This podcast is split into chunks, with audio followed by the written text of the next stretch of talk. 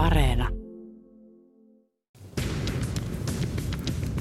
Politiikka Radio. Ranskan parlamenttivaalit käytiin eilen. Presidentti Emmanuel Macronin liittouma menetti enemmistön parlamentissa. Mitä tämä merkitsee? Siitä puhumme tänään. Tämä on Politiikka Radio. Minä olen Linda Pelkonen. Politiikka Radio. Tervetuloa Politiikka Radioon. Laura Parkkinen, Ranskaan ja populismiin erikoistunut tutkija. Kiitos.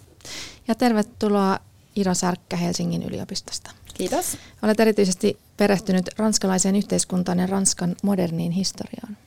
Aivan.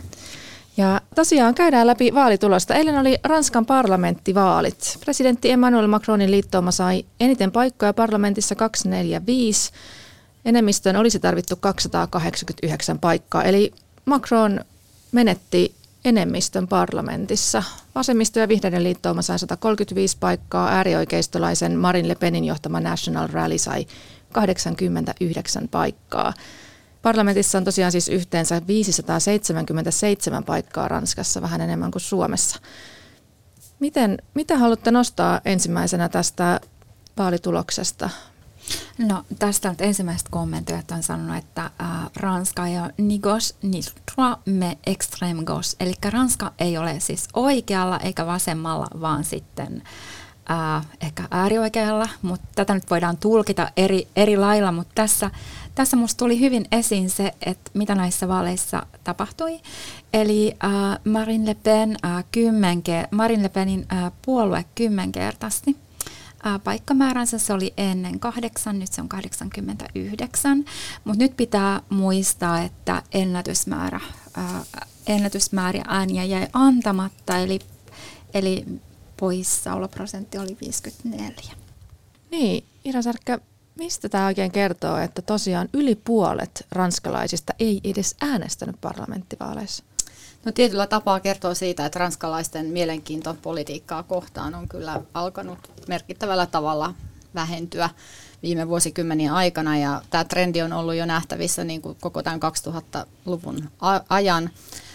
Sitten ehkä myös ihmisten tyytymättömyys ranskalaiseen politiikkaan ja poliitikkoihin näkyy tässä aika, aika voimakkaasti.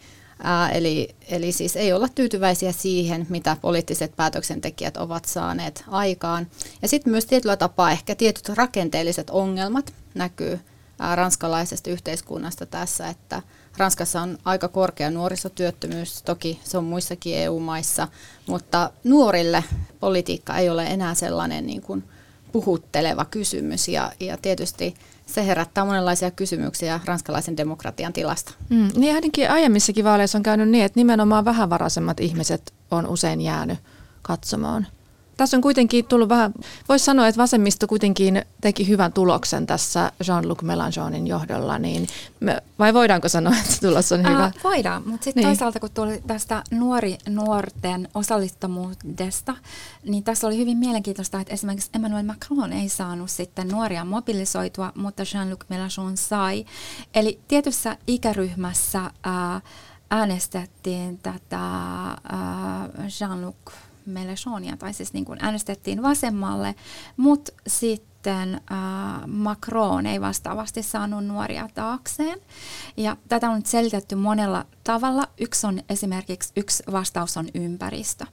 Eli vaikka Macron on tavallaan ollut tällainen äh, äh, ympäristön, ympäristön niin kuin arvojen ja ilmaston puolustapuheen, niin hän ei ole konkreettisesti oikeasti tehnyt, tehnyt mitään tekoja. Tässä nypäs liittymässä, niin sehän on uh, Nouvelle Union Populaire Économique Sociale, uh, no ei economique, vaan écologique. Uh, eli siinä on myös niin kuin näitä vihreitä arvoja kannattavia, eli nuoret sitten, osa nuorista meni sitten tänne niin kuin vihervasemmiston ääniin. Hmm, tämä on tosi kiinnostavaa, mutta tulee tavallaan mieleen tästä Melanchonista myös Bernie Sanders, Yhdysvaltojen presidenttiehdokas, joka oli myös niin vanhempi herra, joka onnistui nuorten ääniä saamaan merkittävästi. Että, että onko näissä kahdessa tyypissä jotain samaa? No Jean-Luc, äh, Jean-Luc Mélenchon, niin hän on jollain tapaa opportunisti, että hän on, hän on esimerkiksi äh, ollut sosialisti, äh, mitä kaikkea hän on ollut, mutta mikä on mielestäni hyvin, hyvin kiinnostavaa, niin tota, hän on ottanut äh, tällaisia strategioita Espanjasta, esimerkiksi Podemos-puolueelta, populistisia strategioita.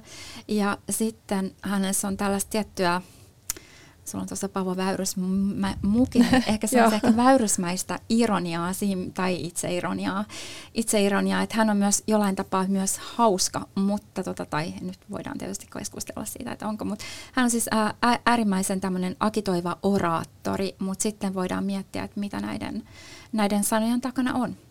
Niin, että jonkun mm. verran myös populismia löytyy sieltä. Joo, kyllä. Siellä on siis tämmöisiä tietynlaisia vasemmistopopulismin piirteitä tässä Nupes ää, tuota, koalitiossa tai vaaliliitossa, myöskin tämmöistä ekososialismia, myöskin EU-kriittisyyttä. Ää, eli jos, jos tämä Nupes olisi nyt onnistunut saamaan sitten suuremman äänimäärän kuin lopulta sitten sai näissä vaaleissa, niin se olisi ollutkin vielä mielenkiintoisempi tilanne. Esimerkiksi heidän kansainvälinen politiikka ja ne linjaukset, jotka liittyy meille ehkä Suomessa niin kuin tärkeisiin kysymyksiin, esimerkiksi NATOon olisi ollut mm. semmoinen kysymys, joka ehkä täällä olisi herättänyt sitten paljonkin kysymysmerkkejä, mutta nyt kävi tosissaan niin, että Nupes sai vaan sen ää, 31,5 prosenttia suurin piirtein näistä äänistä ja, ja jäi sitten ihan selkeästi kakkoseksi ja, ja tota, ei näin ollen tietenkään tullut ehkä ole se valtaa pitävä lainkaan, että ensemble niin. sai suurimman osan näistä äänistä, vaikka ei kumminkaan saanut sitä enemmistöä. Eli, mm. eli tässä nyt sitten tietysti, miten se enemmistö saavutetaan, niin tässä joudutaan tekemään jonkun sortin tämmöinen, ää, voisiko sitä sitten kutsua kumminkaan jo, eli tällaiseksi yhteiseloksi jonkun ää, toisen puolueen kanssa. Ehkä se lähimpänä on niitä republikaaneja tämä ensemblen agenda, että siitä voisi mm. löytyä jonkunlainen koalitio. Siis kuitenkin tämä vihervasemmistokoalitio tässä, tämä Nupes sai 131 paikkaa, että et ei kai se huono tulos kuitenkaan ole. Niin mitä, miksi tämä tämmöinen vasemmistopopulismi nyt sitten ihmisiin vetoaa, Laura?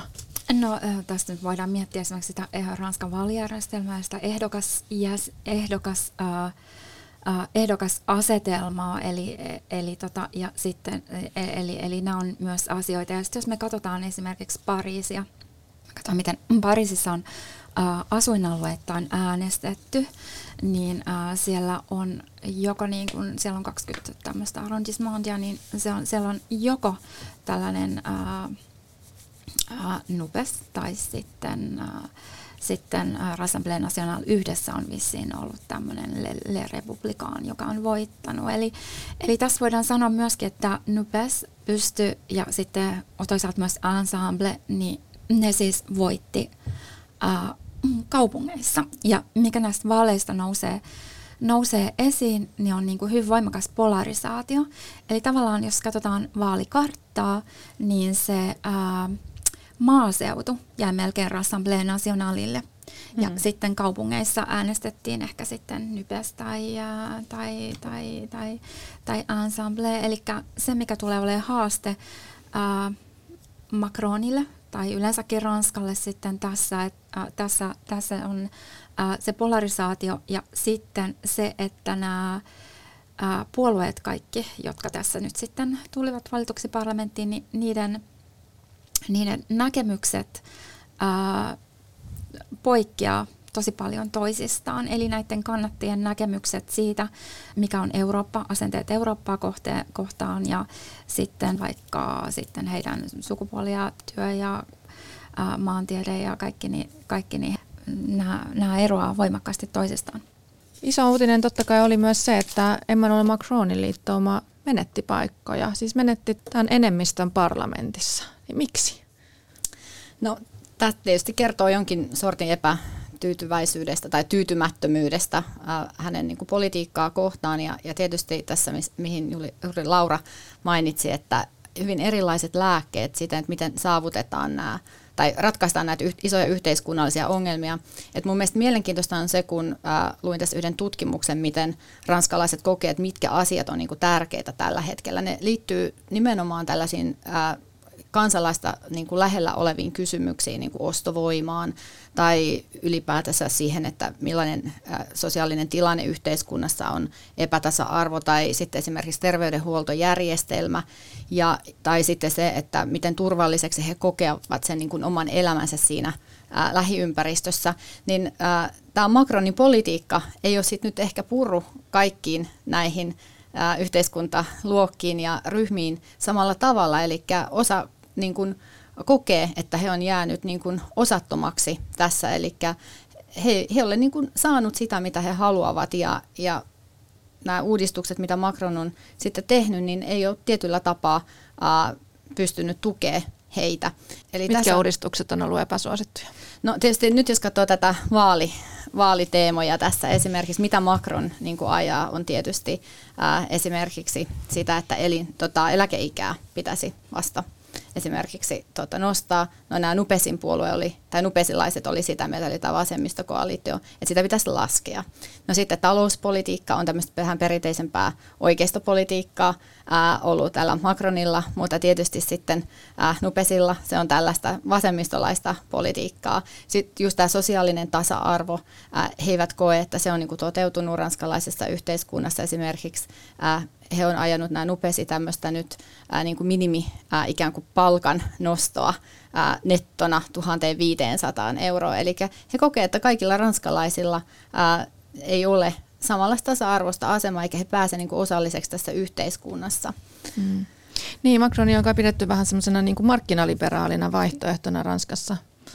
Mutta mut miten tämä, millainen vastavoima tämä vasemmisto nyt sitten on Macronille? No siis se ei ole Macronin näkökulmasta niin paha vastavoima kuin esimerkiksi äh, Marine Le Pen ja Rassemblée Nationale. Eli tätä, mitä Iro mainitsi, niin Rassemblée Nationale on myös puhunut nimenomaan näistä konkreettisista asioista, kuten ostovoimasta, bensiinin hinnasta, sitten julkisista leikkauksista ja myös, siitä, myös niin kuin näistä näistä että koulumaksuista ja sitten terveydenhuollosta, julkisu, julkista terveydenhuollosta. Eli äh, mutta mut ihan alun perinkin äh, nimenomaan juuri juuri Rassemblée Nationale ja Marine Le Pen on olleet niin kuin sitten tämmöinen todellinen vastavoima tai, tai se punainen vaate Marie, äh, Macronille. Pudotetaan vähän tähän äärioikeistoon. Siis äärioikeistolainen Marine Le Pen ja Jordan Bardella ovat kutsuneet tulosta tsunamiksi ja tosiaan kymmenkertaisti paikkansa parlamentissa Ranskassa. Niin mitä tämä nyt merkitsee sitten, että äärioikeisto kasvaa näin paljon? No ensinnäkin tässä on monia syitä, jotka on varmaan aikaisemmissa keskusteluissa tulleet eteen. Ja myös se, että tämä Marine Le Pen, tästä oli varmaan keväällä puhetta, että on tosi paljon pehmentänyt tätä imagoaan tämmöiseksi niin kuin äidillisemmäksi. Ja sitten nimenomaan he on, äh, te, äh, tota, Marine Le Pen on tehnyt tämmöisiä unohdettujen kiertueita. Hän on puhunut unohdetulle kansalle ja ihan konkreettisesti sitten... Äh, hän on, hän on maininnut tämmöisiä konkreettisia asioita, kuten inflaatio, bensan hinta, julkiset leikkaukset, ää, julkiset leikkaukset, eli, eli, tota, eli käynyt, käynyt tämmöisiä läpi ja sitten ennen kaikkea hän on vähentänyt myös tätä ää, Nationaliin liittyvää stigmaa, eli sitä pystyy äänestämään, äänestämään ja asenteet on ehkä lieventyneet ja myös tämmöisessä tilanteessa, kun ää, äänestysprosentti jää pieneksi, niin siis yleensä populistipuolueet voittaa. Mm. Mm. Ja tiety, tietyllä tapaa haluaisin ehkä nostaa sen esille, kun vähän tutkin tätä, ää, tätä vaalikampanjaa tässä, niin mun mielestä tässä korostuu semmoinen vahva niin kuin henkilöityminen ja henkilöjohtajuus näissä ranskalaisissa vaaleissa, vaikka nyt onkin kysymys parlamenttivaaleista, vaaleista, niin silti puhutaan niin kuin selkeästi makronisteista tai ää, Löpenin tukijoista tai, tai niin poispäin. Eli, eli mä luulen, että nämä presidenttivaalit oli tavallaan niin kuin esivaalit näihin parlamenttivaaleihin. Ja, ja tietysti se, että ää, Le Pen pystyi siinä saavuttaa jo suuren suosion pääsi kakkoskierrokselle. Ää, toisille puolueille myös semmoista ää, positiivista julkisuutta, ää, jolla sitten saavutettiin näitä äänestäjiä myös näissä parlamenttivaaleissa. Ja, ja tota, kyllä olen samaa mieltä siitä, että, että tämä niin kuin äärioikeistolaisuus on onnistuttu häivyttää ehkä sinne taka-alalle ja, ja tulee ehkä niin kuin tavallisten ihmisten luokse ja äärelle. Ja, ja sitten myös se, että jos ajattelee tätä makronismia tai Macronin puoluetta, niin nehän he eivät niin kuin identifioi itseään enää oikeastaan niin kuin oikeistopuolueeksi, eivät myöskään vasemmistopuolueeksi, vaan ovat siinä keskellä. Ja tämä on nyt tietyllä tapaa niin kuin, äh, sitten vaihtoehto äh, tämmöisen vanhan perinteisen oikeisto-vasemmistopolitiikan ää, tota, kannattajille, että edelleen voidaan niin kuin äänestää selkeästi oikeistopuoluetta. Että se Macronin puolue alkaa olla semmoinen niin vähän niin kuin keskustassa oleva ameepa tietyllä tapaa, että se niin kuin menee kumpaankin suuntaan, mutta mikä on se selkeä linja sitten? Niin, mutta et, et kun Ira Särkkä puhut siitä, että että tämä on niin kuin häivitetty tämä äärioikeistolaisuus tästä Lepenin porukasta, niin, niin onko se vaan semmoista niin kuin imakon kiilotusta vai onko se ihan todell, todellisuutta, että se äärioikeistolaisuus on sieltä pois? No, no itse, asiassa, itse asiassa Marine Le Pen ei ole puhunut tästä, tästä varmaan nyt niin paljon, mutta, mutta tosiaan, tosiaan tässä on ainakin äh, tehty tämmöinen semanttinen käänne. Eli tavallaan, äh, tavallaan monet tutkijat puhuu siitä, että Marine Le Pen äh, esimerkiksi hän puhuu periaatteessa samoista asioista kuin isänsä, äh, mutta sitten eri sanoilla. Ja sitten jos mietitään tätä presidenttikampanjaa, jota on niin kuin mainittu, siis parlamenttivaaleista on puhuttu oikeasti niin kuin kolmant, kol, presidentinvaalien kolmantena kierroksena, se liittyy sillä lailla, sillä lailla siihen, niin tota, esimerkiksi ihan tässä äh, Marine Le Pen häivytti esimerkiksi äh, äh, immigration, äh, siis äh, ton, no maahanmuutto ei ollut mikään semmoinen äh, suuri teema näissä, vaan nimenomaan just se bensan hinta. Mm. Ja bensan hinta ja sitten se ostovoima. Ja näissä nimenomaan Marine Le Pen puhui niin kuin semmoisessa arjen asialla olevassa. Ja sitten toinen tähän liittyy myös äh, tähän äh, Marine Le Penin tapaan tekemään kampanjaa. Hän äh, kävi ihmisten luona, hän kävi meren takaisilla alueilla, jotka sitten kääntyivät hänen puoleensa. Ja samalla tavalla sitten, ja sitten ehkä niin kuin Macron suhaili sitten tuolla tämmöisillä maailmanpolitiikan tai Eurooppa-politiikan areenoilla. Ja nimenomaan, kuten Iro tässä mainitsi, se Eurooppa ei ole tässä nyt mitenkään ratkaiseva. Politiikka Radio. Tänään puhumme Ranskan parlamenttivaaleista ja täällä studiossa Iro Särkkä Helsingin yliopistosta, tutkija Laura Parkkinen, joka on erikoistunut nimenomaan Ranskan ja populismiin ja minä olen Linda Pelkonen. Seuraavaksi sitten hallituksen muodostusta. Niin miten tämä tällä kuviolla, kun Emmanuel Macronin liittouma on menettänyt enemmistön parlamentissa ja vasemmisto sekä erityisesti äärioikeisto ovat nousseet täällä Ranskan parlamentissa, niin minkälainen hallitus tästä nyt sitten muotoutuu? No tota, ehdotonta enemmistöä ää, Macronin tämä liittouma tai vaaliliitto ei nyt kykene tietenkään saava, saamaan, eli 245 ää, paikkaa ei riitä siihen 577.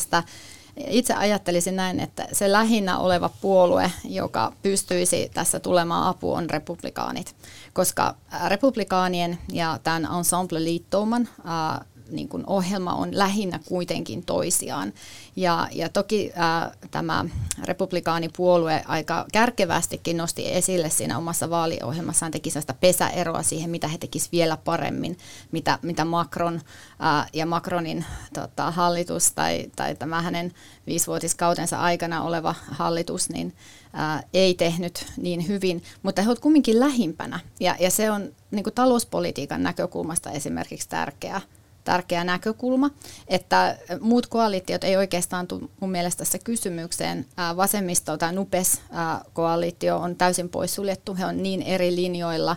Ja sitten toisaalta taas tämä äärioikeisto, tämä kansallisralli, niin, niin tota, ne on sitten taas niin oikealla, että, että ne ovat liian kaukana siitä makronilaisesta politiikasta en tiedä, miten toimiva ratkaisu tämä on tämmöisiä, jos tätä nyt voi kutsua tällaiseksi cohabitationiksi ranskan kielellä, niin en tiedä, miten se tulee sitten loppupeleissä oikeastaan niin kuin toimimaan. Näitä on aika vähän näitä esimerkkejä. No joo, siis viimeinen esimerkki on vuonna 1986 äh, Mitterrandin äh, ajalta, mutta yleensä, yleensä on ollut niin, että niin kun, äh, uh, enemmistö parlamentissa on sitten ollut presidentin puolta. Ja esimerkiksi kolumnistit ja kommentaattorit käytti tästä nimeä kuolleena syntynyt ja ja kuolleena syntynyt ja Ranska on pahassa kriisissä ja, ja, ja maa Macronin mahalasku, mitä mä luin näitä otsikoita.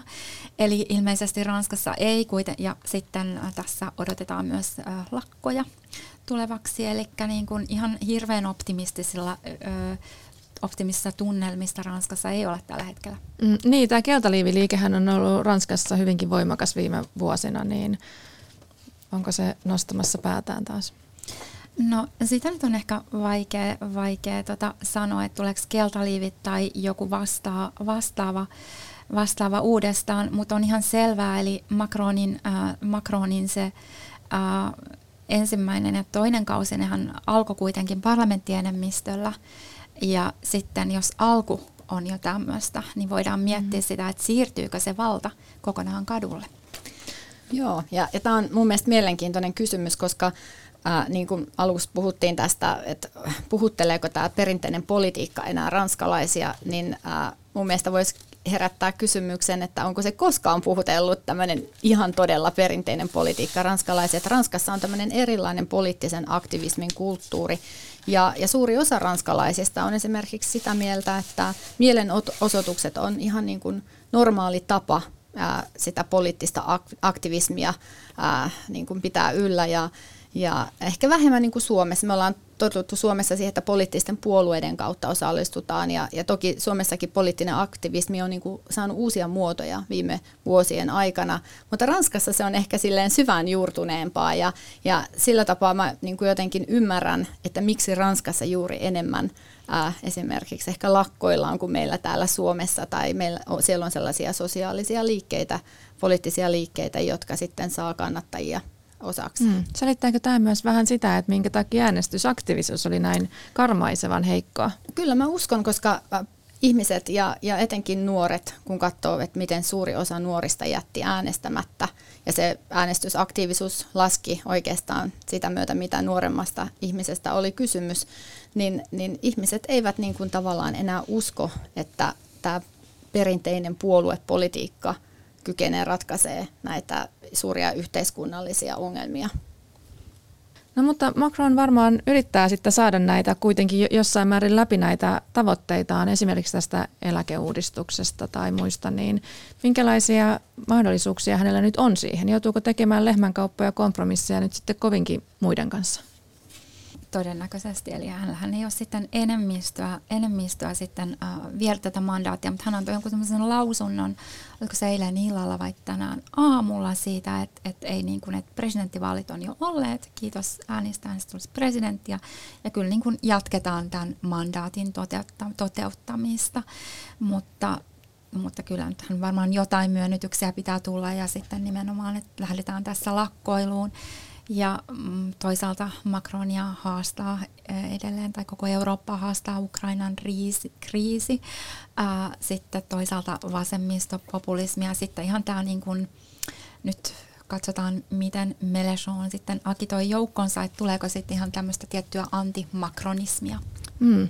Niin tosiaan mainitsit Ukrainan kriisin, tai sota, siellä on sota päällä, niin, niin nythän Macron on usein tavannut tai usein, useita kertoja puhunut Putinin kanssa ja ehdottanut, että saataisiin tulitaukoa Ukrainaan, niin, niin muuttaako tämä vaalitulos jollain tavalla sitä politiikkaa, mitä, mitä Ranska tekee suhteessa Ukrainaan tai muuhun Eurooppaan?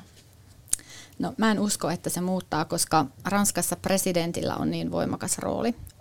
Ranskassa presidentti on ulkopoliittinen johtaja ja Ranska on tämmöinen puolipresidentiaalinen tasavalta, jossa se poliittinen johtajuus, ulkopoliittinen johtajuus kiteytyy sitten tähän presidentin rooliin.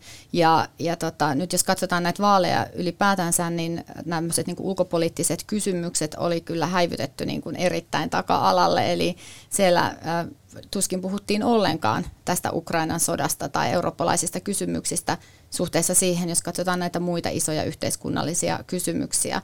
Että kyllä Macron tulee tässä viemään oman linjansa läpi ulkopolitiikassa, on sitten hänellä enemmän tai vähemmän niitä paikkoja hänen sillä puolueellaan tai koalitiolla siellä parlamentissa. Mm.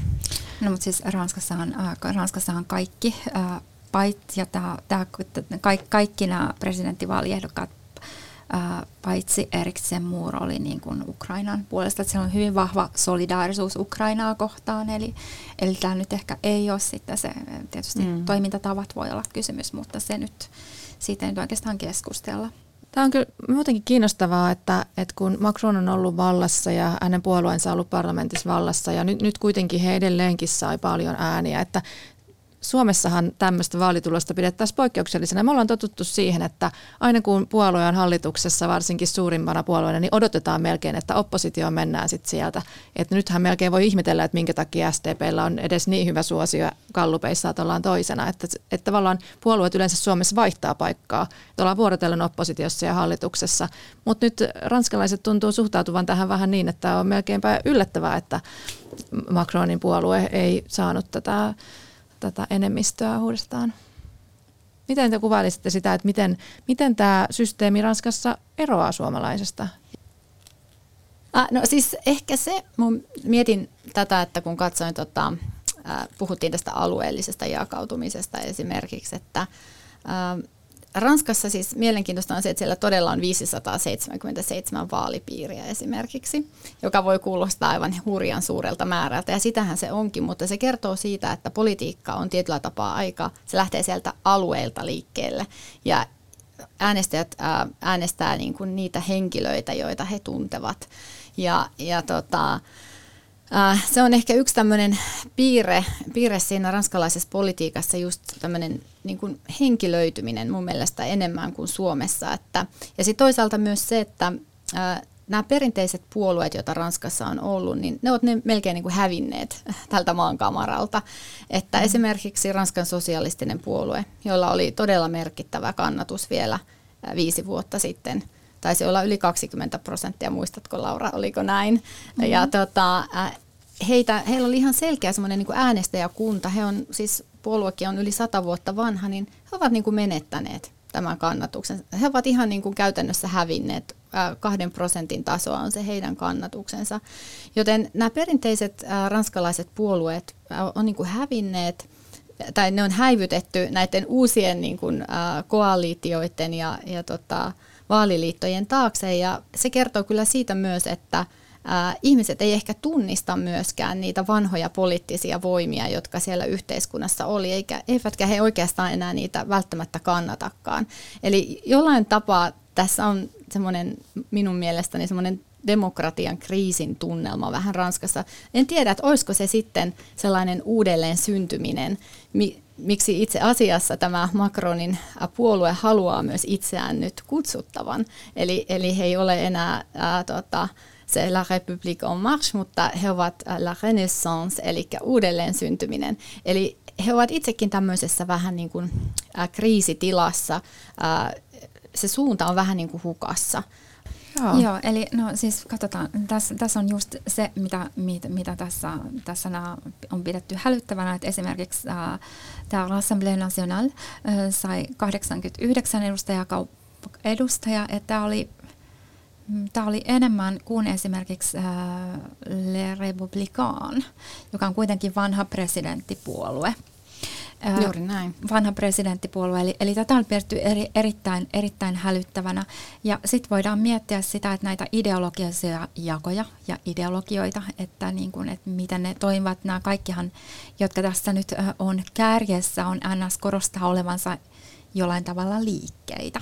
Eli niin kuin Le Républicain Maas ja sitten vaikka niin kuin Le France Insoumise. Ja näillä on kaikki, kaikilla kuitenkin tämmöinen aika nuori historia. Mm kun verrataan vaikka sitten Le Republicaaniin, Le Republicaaniin eli, eli, tota, eli, eli näin. Ja sitten voidaan just miettiä sitä, että, että miten Ranskassa suhtaudutaan politiikkaan, eli, eli esimerkiksi se, että äh, lahjonta. Moni poliitikko on esimerkiksi kerähtänyt lahjonnasta, kuten esimerkiksi viime presidentinvaalissa François Villon ja, äh, ja niin edelleen. Eli, tota, eli, ja sitten, eli, eli, e, eli tästä kaikesta voi keskustella, että, että miltä sitten Ranskassa näyttää. Niin sitten voidaan miettiä sitä, että jotkut kommentaattorit veti tästä johtopäätöksiä, että mitä tämä tarkoittaa Euroopalle, että onko poliittisten, perinteisten poliittisten puolueiden aika ohi perinteisten poliittisten puolueiden aika ohi. Ja, ja Ira Särkikin totesi vähän aikaa sitten, että demokratian kriisitunnelmissa ollaan. Tämä kuulostaa kyllä isolta muutokselta. No, mutta tähän loppuun vielä ihan lyhyet kiteytykset. Mikä oli olennaista näissä vaaleissa? Laura? No polarisaatio. Eli Ranska tietyllä tavalla jakautuu. Nähdään, nähdään siinä, että nämä kaikki puolueet puolueet poikkeaa niin paljon toisistaan. Eli meillä on Assemblée Nationale ja sitten, sitten NYPE ja niin edelleen. edelleen. Eli, eli nämä on hyvin erityyppisiä, erityyppisiä puolueita, että kun esimerkiksi kysymme, kysyt, keskustellaan siitä, että mitä tasavalta on tai mitkä on tasavallan arvot, niin tuleeko tästä yhteistä keskustelua? No, mulla olisi kolme lyhyttä asiaa, eli ensinnäkin vaalien henkilöityminen, puolueet on tavallaan häivytetty taka-alalle. Selkeä oikeisto vasemmisto akseli on alkanut hämärtyä, ollaan menossa kohti keskustaa ja sitten se heikko äänestysaktiivisuus ja epäusko politiikkaa kohtaan. Kiitos oikein paljon näistä analyyseistä Ira Särkkä ja Laura Parkkinen. Kiitos. Politiikka Radio.